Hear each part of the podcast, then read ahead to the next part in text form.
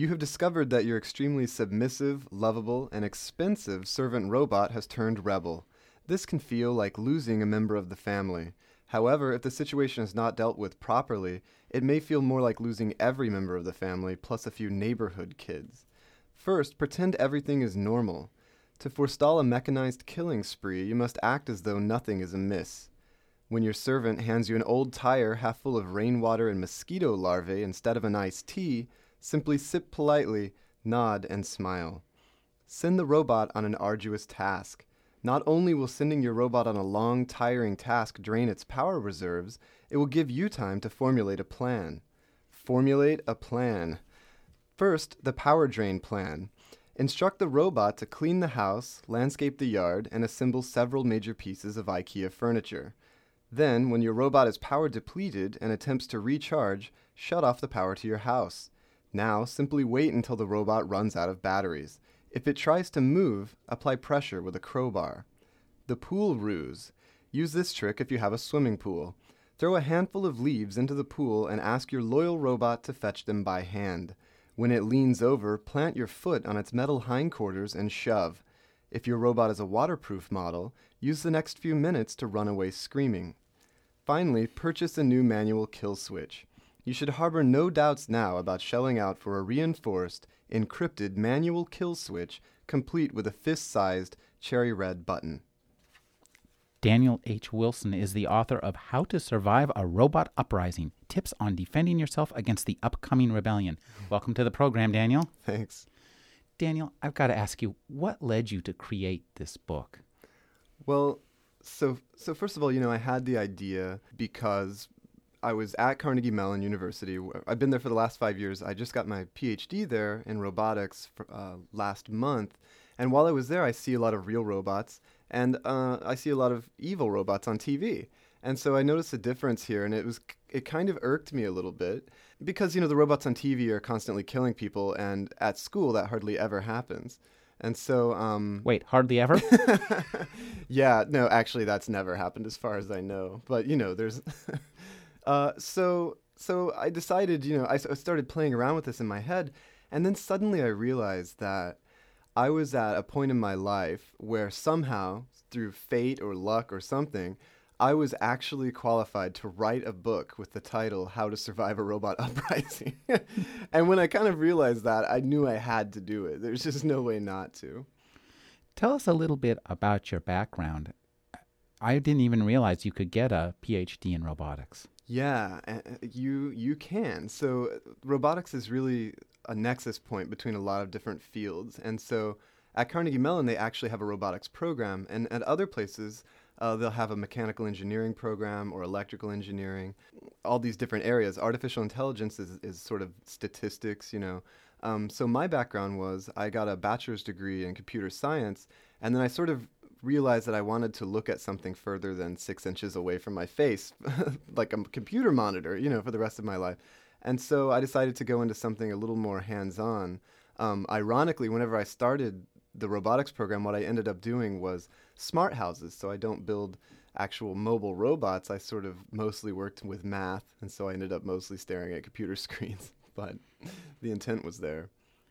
Tell us a little bit about what exactly is a robot? Tell us about the different kinds of robots. Sure. So, um, so in the book, I cover a lot of different robot forms, right? And and as to what the definition of a robot is, that's pretty that's pretty loose. I sort of um, I sort of categorize it as any sort of artifact, um, um, a, a, machine that can sense, think, and then act. So it needs to have sensors to figure out what's going on in the world. It needs to have some sort of intelligence, which can be really simple or really complicated, to figure out what to do next.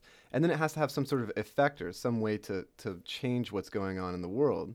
Um, and so they come in all shapes and sizes. They're usually designed to, a robot is usually designed to solve a specific problem. So um, if it's, uh, if it's going to be building buildings, the robot can look like a crane. If it's going to be finding um, survivors from a maybe a collapsed building, then they can look like uh, they can be the size of roaches. And so, in the book, I cover all of these from humanoid robots to um, to biologically inspired robots. Robots have been inspired by crabs and lobsters and houseflies and cockroaches and geckos and just about everything you can think of. Um, as it turns out, most roboticists are big fans of science fiction.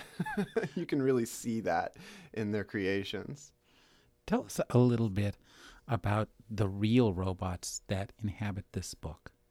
Okay, so um, so the way the book works is I talk about a lot of robot uprising scenarios, which are borrow- borrowed from popular culture. So all of those are kind of these silly scenarios that we're all really familiar with.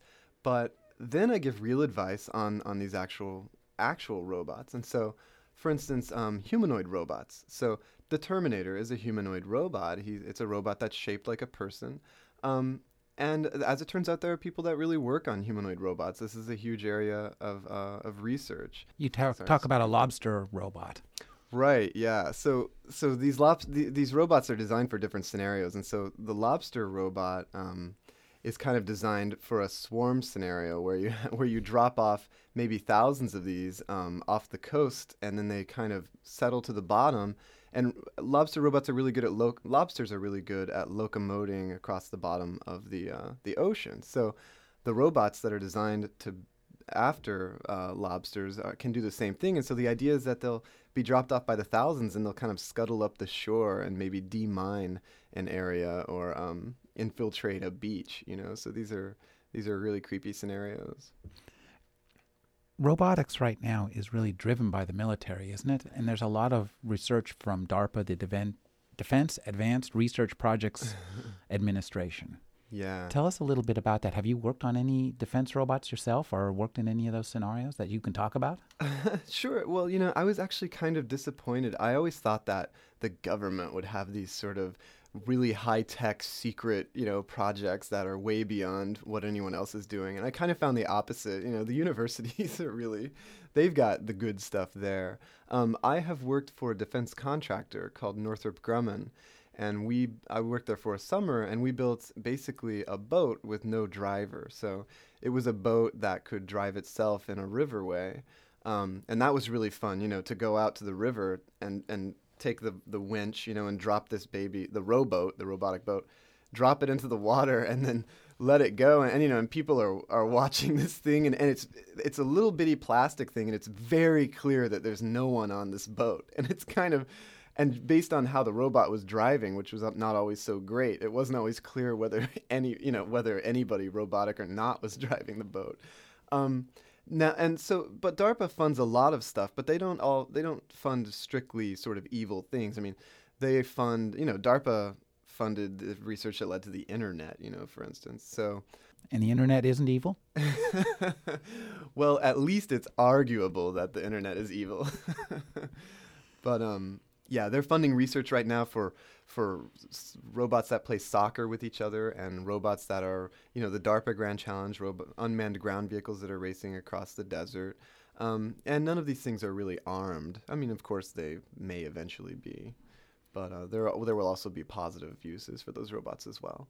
Have you worked with survival research labs in any of their shows? I remember seeing one in San Francisco that really blew my mind. Yeah, uh, I haven't. But so the the artistic sort of side of, of robotics, I haven't been able to explore. I've been, you know, I've been busy finding a niche small enough that I can become an expert at it and trying to get a PhD out of it. But um, but yeah, the, I've seen some of the SRL stuff and it's amazing, and and it's really people just having fun with with robots and building them just for aesthetic purposes. And you know, I really like this. I think this is great because usually uh, what I see is robotics research that's really well motivated with some sort of money making or uh, some kind of broad social uh, benefit. You know, this is a robot that's going to take care of the elderly, not, you know, this is a robot that's going to uh, break off a spear in another robot's head. You know, I mean, that's good stuff. Tell us a little bit about the pop culture sources for this book and maybe give us an idea of how the book is laid out, the different sections. Sure. So, so really, in terms of pop culture, this is just movies and, and books and just these really common scenarios. So the ro- the book starts by uh, a, with a section called "Know Your Enemy," and what I do is I go through all these different um, robot forms and I talk about robot sensors because the sensors are really the most delicate part of a robot. And so if you're really going to mess with them, you know, th- that's where you're going to want to hit them is in the cameras and in the uh, every, all the other sensors they use. Um, You so- talk about some interesting sensors too that aren't just cameras. The a mag- magnetic sensor. Oh yeah. So so what's interesting about robots is they can use all these sensors that that people can't use and they're trying to solve a lot of times the same problems people solve. So for instance, face recognition, right? We we're constantly recognizing each other's faces and robots need to do that too. Um, but you know, why should they be limited to using just the visible spectrum? You know, like we use. So, for instance, uh, they use hyperspectral cameras, and they can look at ligaments under your skin. You know, and and use that information to recognize your face as well. Um, so, th- but the way it works is, I basically I talk about some real robotics. I talk about some real prototypes, um, and then I give advice on how to deal with the the corresponding robot uprising scenario. So, I'll talk about the latest research in humanoid robotics and what the problems are, um, and what the problems are that researchers are trying to solve. And then I'll give a section on how to survive hand-to-hand combat. Or I'll talk about the DARPA Grand Challenge and the unmanned ground vehicles, and then I'll talk about how to escape from, you know, if, if, if Knight Rider was chasing you down in traffic, you know, how would you actually escape from that? And and as it turns out, if you ask a roboticist that, uh, they'll have an actual answer. I mean, they'll say, here's the problem I'm trying to solve. This is the most challenging thing that I need to solve. And that's exactly what you should do, you know, because that's where uh, the robots have problems. Well, this sounds really interesting because there's a big feedback loop going on here in that the roboticists you said are science fiction fans and they're finding the hardest scenarios to solve are those out of the science fiction that inspires them. So aren't they in a way creating their own problems? Yeah, that's true. Well, so a lot of times the they're they're inspired by the science fiction, um, you know. But in the science fiction, it seems almost inevitable that by the end of the movie, no matter how nice the robot is at the beginning or how helpful it seems, it's gonna run amok and kill everybody. And so you know they don't completely try to. Uh, create every a- recreate every aspect of the science fiction that they that they see so um, you know they try to uh, take the good stuff i think Well, now, isn't there a lot of money in killer robots? Presumably, the military is looking for a way to put remote operated vehicles. There's a fantastic book by Pat Anthony called Cold Allies that involves remote operated vehicles that are used to, to wage a war in the near future. Yeah, this you know this is an interesting topic to me, and it's it's becoming more and more. This is a little bit away from the book because first of all, I should say in the book, I I draw a line between robots that are dangerous um, and robots that are sinister. So, a dangerous robot is a robot with guns. And you're standing in front of it and you say, I wonder what this robot is designed to do. You know, it doesn't need any red LEDs. It doesn't need to say, must kill all humans. When it's got a gun trained on your face, it's pretty clear what's going to happen, and that's dangerous, but it's not that scary, right? And I really, and this is a humor book, and I really, I don't talk about those mm-hmm. that much. I talk a little bit about unmanned aerial vehicles. Now, Sinister is different. This is a situation where you have a robot that serves a purpose. Say, say you've got a robot vacuum cleaner, and it's in your house. And it's under your feet. And it's living with you. It's watching you while you sleep right? You know so you have these robots that you're becoming intimate with. And so whenever you trust a robot and you have it around then it becomes a little more sinister and it's a little creepy. Um, now now in terms of real robots that are really designed to, to hurt people or to save people or to be in battle um, that's huge. There is a lot of uh, there is a lot of money behind that because uh, governments don't want the sol- their soldiers to get killed. It's much better to blow up a half a million dollar robot than to lose a single soldier. And as a roboticist, whether you accept money to specifically develop something that's going to have a gun on it, you know, it's up to you. And everyone has their own particular everyone has their own particular comfort level there. One of the things that your book does excellently is combine humor and horror and our fear of technology. I wonder if you'd care to talk about this kind of diverse, this split between stuff that's really scary and sc- stuff that's really funny. How, when the really funny becomes really scary, and how this all plays against our fear of technology. Because everybody looks at their computer and says, "Well, that's great," until Word crashes and kills my document, and then I'm really mad. Yeah, now I want to kill the computer. The basically all these robot uprising scenarios are really entertaining. Um, and that's why they're in movies. That's why they, some of them have even become cliche, you know, sort of stereotypical. Um, like evil robot logic, right? There's always this misguided robot that's decided to kill everyone, and it's almost always for the same few reasons. This is the HAL 9000 scenario. kind of, yeah. Where, or you know, it decides to protect humans by enslaving them or by killing them.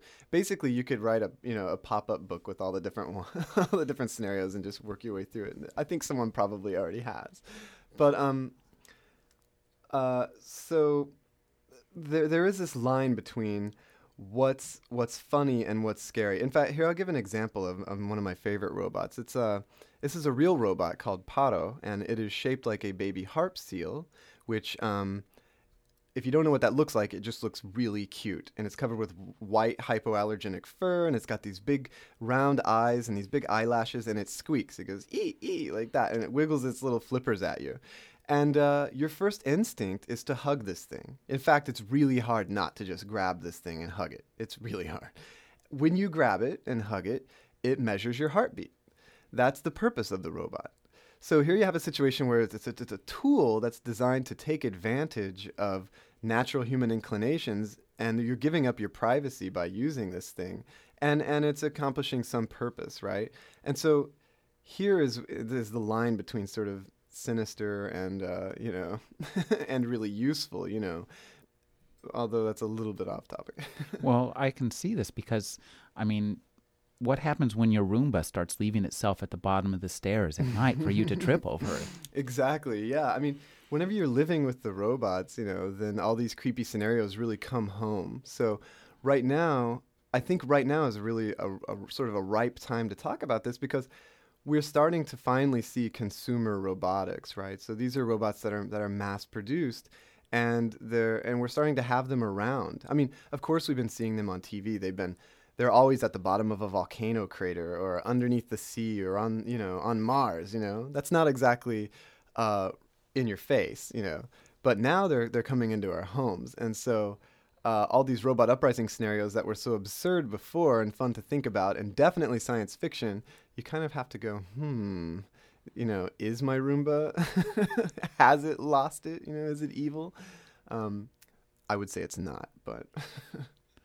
One of the things that the fear of robots revolves around, I think, is our feelings about slavery, because mm. we've abolished human slavery largely, but now we're building our slaves. And I think that's one of the things that makes us a little bit scared. Could you talk about how you feel as a roboticist creating slaves? Yeah. So so most roboticists will have a really practical viewpoint on this and, and I, I agree so what they'll say is people that draw a, line that draw parallels between human slaves and, and robot slaves are fundamentally kind of anthropomorphizing the machine, right? And and this is in the in the past, no one's done this. No one looks at a at a, a, loom or something in the Industrial Revolution and says, "Oh, they're making a slave of the loom." You know, it's working all day long. But as soon as you start these robots, in order to interact with them, there's such a complex tool that the easiest way to interact with them is to make them look like a person. It's so that uh, it's to make it where people interact with them naturally. And whenever you make it look like a person, it stands to reason people are going to anthropomorphize it and say, this tool, which, you know, it's a tool just like anything else, like a hammer. No one gets, you know, you're taking that hammer and slamming it against hard things all day. Well, is that fair to the hammer, you know? Um, of course. Who cares? It's a tool. Uh, unfortunately for the hammer, you know, it doesn't look like a sweet little baby harp seal. you know? um, and people are really easily taken in by that and, and, fooled by that. And then and then these sort of uh, parallels they come naturally, and I can completely understand it. But once you peel back the face, you know, you see the pulsing circuits beneath, or once you bang your head against a stupid computer program for um, months and months that will never work, you know, and finally it works, then you can kind of when you have the behind the scenes view, you can kind of understand that this is a tool and, and parallels between slavery and machines are really tough. Tell us a little bit about the kind of dangerous ideas that come with robots. I, it's not just the physical presence. Sometimes it's just the ideas that, you know, these robots have autonomy, they have weapons. And something that's really scary, and you've talked about this a little bit, is infiltration. They, they're in amongst us, and sometimes we don't even know it, do we? yeah, well, you know, robots are all around us, and, and artificially intelligent um, uh, algorithms, you know, software, they're they're in mass use everywhere, um, all the time. I mean, whenever uh, you know, whenever your your car decides how much pressure to put on the brakes, right? Whenever you're in slippery area versus whenever you've got good traction, you know, that's an that's an AI program that's in there in your car's computer, and it's got a really specific purpose and it's got a job and it does it, you know.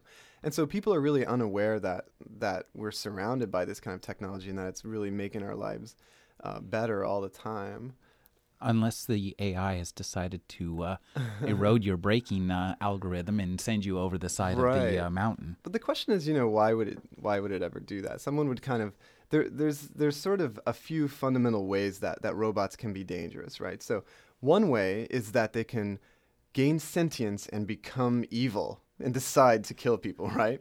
And this is the way that, um, honestly, as a roboticist, I I acknowledge that people are really worried about that for real, the mm-hmm. robot uprising, and it and it's really and it's interesting to think about. I don't take it that seriously. That's just from my experience. There are other ways robots can be dangerous. People can use them against each other, or people can misuse them. And uh, you know, what are you going to do? People are constantly trying to kill each other with with technology. Um, on the on the other hand, robots that are autonomous, they can they can choose their own behaviors. You know it's up to the people who design these really complex tools. It's like if your hammer could build your whole house. You'd want to make sure that the hammer knew nobody was, you know, in the way before it started doing it, before it started flying around, you know. So it's it's up to the designers to make sure that these really complex tools are safe, you know. And um, and you know, robot arms right now that they have in factories, they can't sense human beings, you know. So if you get in the way, you'll get creamed, you know. And so they have the same sort of uh, safeguards that they have on any sort of industrial technology. You know, so uh, you know, I talk a little bit about that about putting. You know, I mentioned earlier putting an, an emergency stop on your robot. I mean, that could be the sort of thing we'll see in the future. I mean, you don't want your servant robot to just be able to run amok if something goes wrong in there. You know, especially if it's strong enough to hurt people. Tell us a little bit about some of your uprising scenarios. What what are some of them? So, you know, so I have smart house, the smart house problem where you have an environment that's aware of what's going on.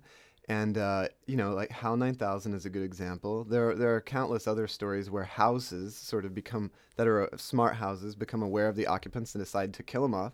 This is one of my favorites because the well, house. You worked on smart yeah, houses. First That's of all, scary. This is off. my favorite because that's my research, and so it's also the longest advice section in the book. You know, so by the way, I I intersperse advice with with um, sort of facts. You know, so. Uh, my favorite thing about the smart house is that it can't directly do anything, right? It doesn't have a gun, you know. It's your house. So it has to be very uh, conniving and crafty, you know. And so this is sort of this represents the sort of essence of, of creepiness because you're never quite sure if that was a benevolent gesture on the house. Like while you were going down the stairs, the lights turned out. Now, did the light bulb burn out, or is the house, you know, trying to kill you, right? And this sort of paranoia is is really sort of fun to think about.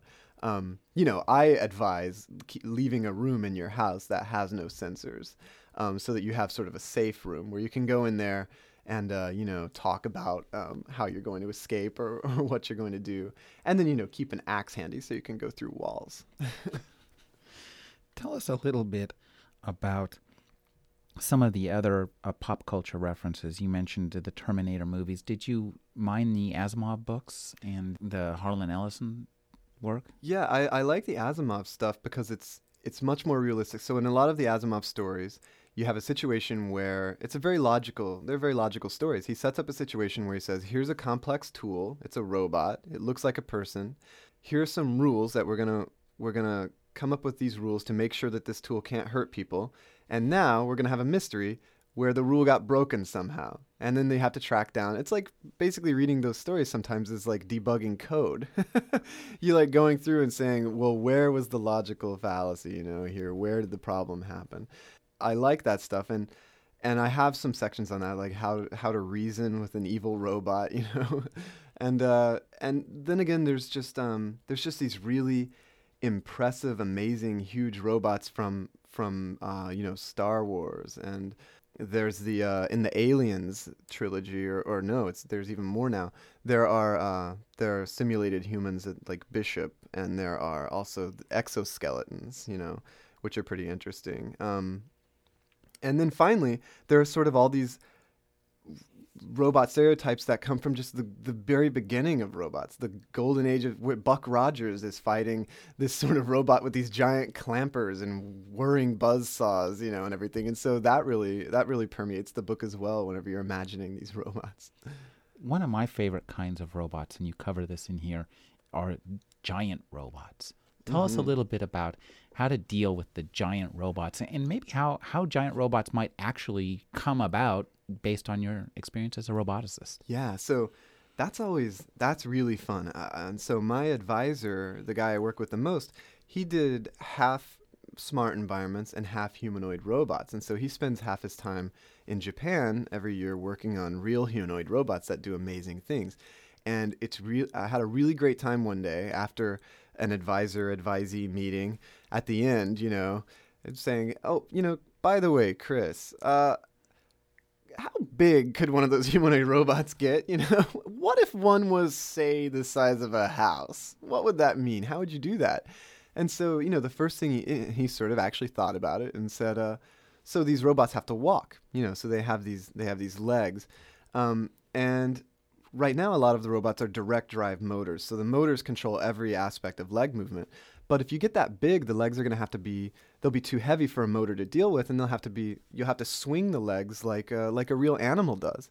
So what's interesting is if you've got a robot walker the size of a house, um, you're gonna basically need to trip it and make it fall down. Um, which is pretty neat. So then now you've got this problem of scale. You're trying to trip a robot the size of a house, you know, and uh, you know I, I give lots of different lots of methods. You know, basically everybody should just learn from the Ewoks because you know, they had to do this at one point. You know, you can put up tripwires, you can dig holes.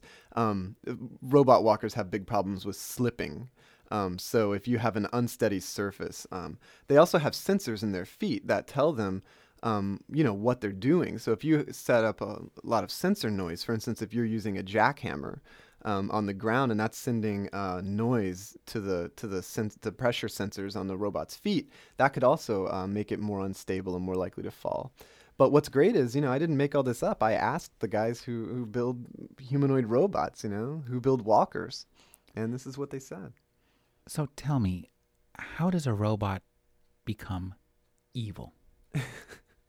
so, yeah, that's um, what can happen with artificial intelligence is you can, you basically usually you choose something or machine learning you choose some goal. This is what you want the robot to do. Let's say it's face recognition. You want it to be able to recognize faces. And then you train it. You give it lots of examples of, of faces. And and what happens is it takes this general information and then it figures out how to get really good at a task. Well what you can do you can also open up the other side and let it pick its tasks and so whenever you allow it to choose its own actions in an open ended sort of fashion, there is always that chance that it'll choose something with um, what you might call negative utility for humans, which would be evil, which a human might see as evil, right? Um, and so and so giving a, making a, a, AI that's sort of too general could probably could lead to negative consequences, which would be in, interpreted as evil by humans. One of the things that scares us about robots is their emotionlessness. Yeah. Tell us a little bit about is it possible to make robots now that have emotions or at least simulate them quite well? And if so, how can we do that in a way that'll keep them from becoming evil? so yeah, this is a this is a great question because the a main thing about robots that makes them dangerous and also scary is that they're kind of unpredictable. Like you don't know what's going on in the robot's head because you can't interact with it like you do another rational human being, you know? I mean, you can look at their face, you can look at their actions, they can speak to you, you know. And so a lot of research in robotics right now is all about um, human robot interaction. So this means on one level, robots are being taught how to recognize faces, recognize your gestures while you while a person talks. Um, they're being there's research in generating human-like voices so that they can sound like humans, and also we're teaching them social skills like how to stand in line. Uh, this is a huge problem, right? I mean, if you're going to send a robot out to get coffee, it can't just start having its head rotate 360 degrees and lumber up to the front of the coffee line and shove all the other humans out of the way. That's not going to work, right? They have to they have to conform to all of our social expectations. Um, and so and so that's crucial if people are going to interact with robots. One one robot I like to talk about is this um, it was a it looks like a trash can. It's bright red and it has a camera mounted on the top and this robot was designed to go to a party and um, at a conference and, and take pictures of people. So this is complicated. It had to figure out how to uh, not run over people, you know, how to frame them up, and then how to take a picture. But what happened was it had no face. It had no way of communicating its intent. And so it has a lot of pictures of very surprised, queasy looking people who are like, why is this robot advancing on me? Like, because all they see is a big red trash can coming at them. and then it suddenly snaps a picture and they're all, you know. And so, I mean, that's a key example of how if you just had a face on the robot, people would be able to interact with it naturally and it would have been a much better photographer.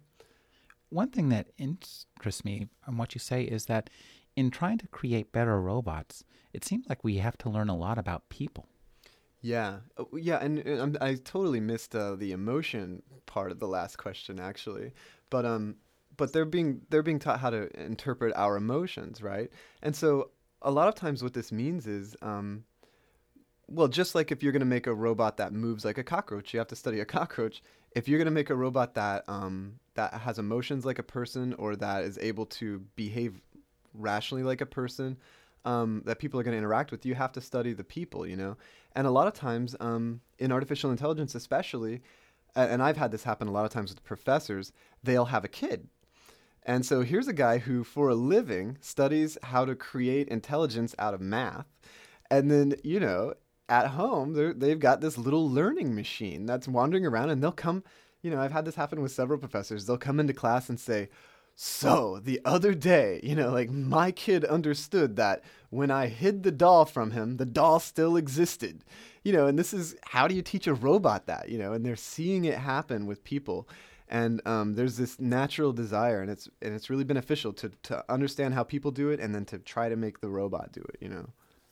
Could you tell us a little bit about the Turing test, who Alan Turing was, and what the Turing test is, and how important a part that plays in the whole lore of robotics and artificial intelligence? Yeah, so there, there's this huge area of discussion as to whether robots can actually uh, sort of be sentient, right?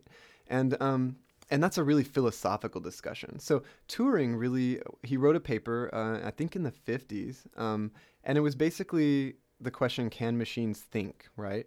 Um, and he sort of sidestepped the whole issue of whether they were actually you know whether they had souls basically and said you know what? Let's let's use the the metric that we use with people which is we just trust that other people uh, you know are rational thinking machines or uh, humans because um, because when we interact with them you know they act just like we do.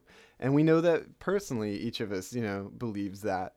So he put forth the turing test which is um, it's got various incarnations, but the basic idea is that um, you interact with people. A judge interacts with people, and they interact with a machine over uh, over like a typewriter, sort of like a chat room, right? So you're in a chat room, and you chat with five entities, and can you tell which one is the robot?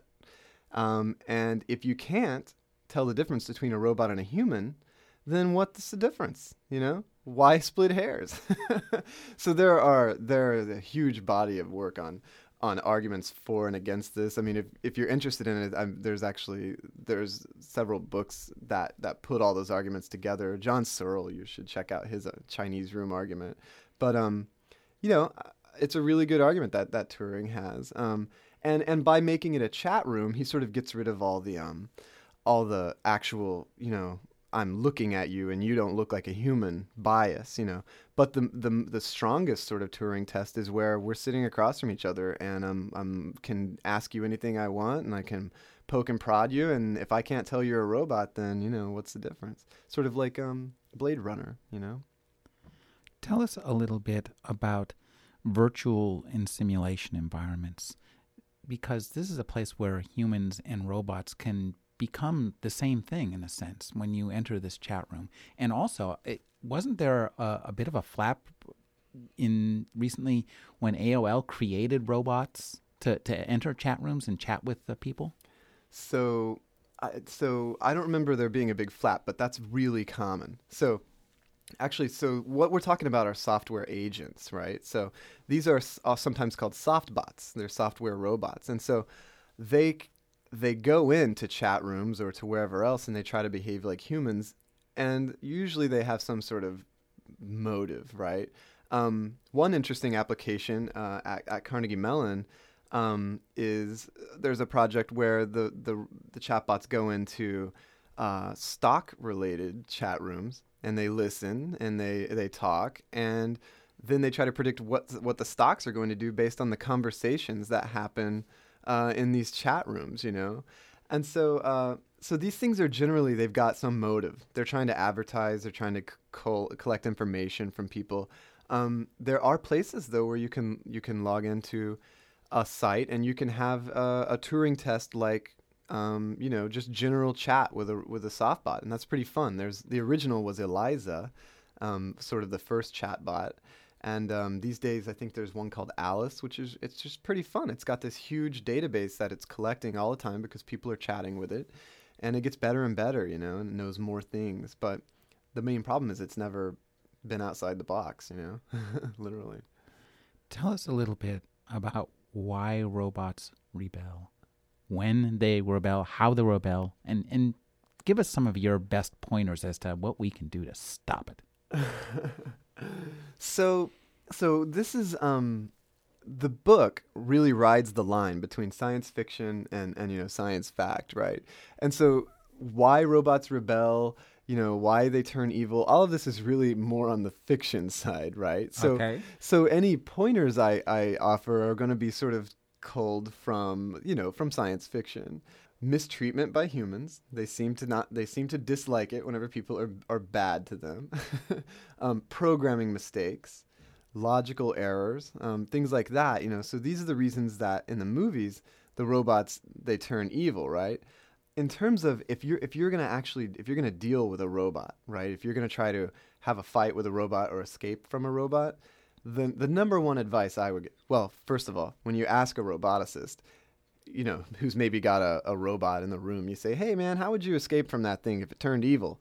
They'll almost always say, I would walk away slowly, or I would go up one stair because, you know, the damn thing won't go upstairs. So, uh, you know, so that's sort of the realistic advice right now. But I would say, above all any other, above all other advice, go for the sensors because the sensors, you know, the, the, robots have to have the sensors in order to figure out what's going on. They have to have cameras and radios, and they have laser rangefinders and microphones and all kinds of stuff. And if you can mess those up, you've really got uh, you've got a robot that's not a big threat, you know. I want to talk to you too, just a bit about the the form of the book. It's really interesting because, in a sense, as you say, it's humor, it's science fiction, and there's a lot of fact in here. I'm wondering how you feel about creating, in a sense, like a faux textbook for for how to do this, and, and, this leads to what's coming up next. Yeah. Oh, in terms of um, what you're writing. Book. Yeah. right. So I'm writing. Um, I'm writing another book right now, but uh, I'm not supposed to talk about it. Okay. And oh, and as long as we're on the subject of things I'm not supposed to talk about, the uh, this book, the Robot Uprising, has been optioned by Paramount Pictures, and so they're writing a script right now to go with this, and hopefully they'll they'll purchase it and make the movie. And so um, I'm also not supposed to talk about what the movie is about. is it going to be? Is it going to be like a, a nonfiction, faux nonfiction movie, or will they give it a plot? It's it's got a plot, and so these the two guys. Uh, Travis Jr. and uh, and Lieutenant Dangle from Reno 911. they're the guys that are writing this, and they're super goofy. I can't wait. Yeah, I've heard some brief plot pieces of the plot, but it's going to be pretty hilarious. And the, and you know the characters are going to find themselves in these in these situations, these robot uprising situations. Um, so that'll be very interesting.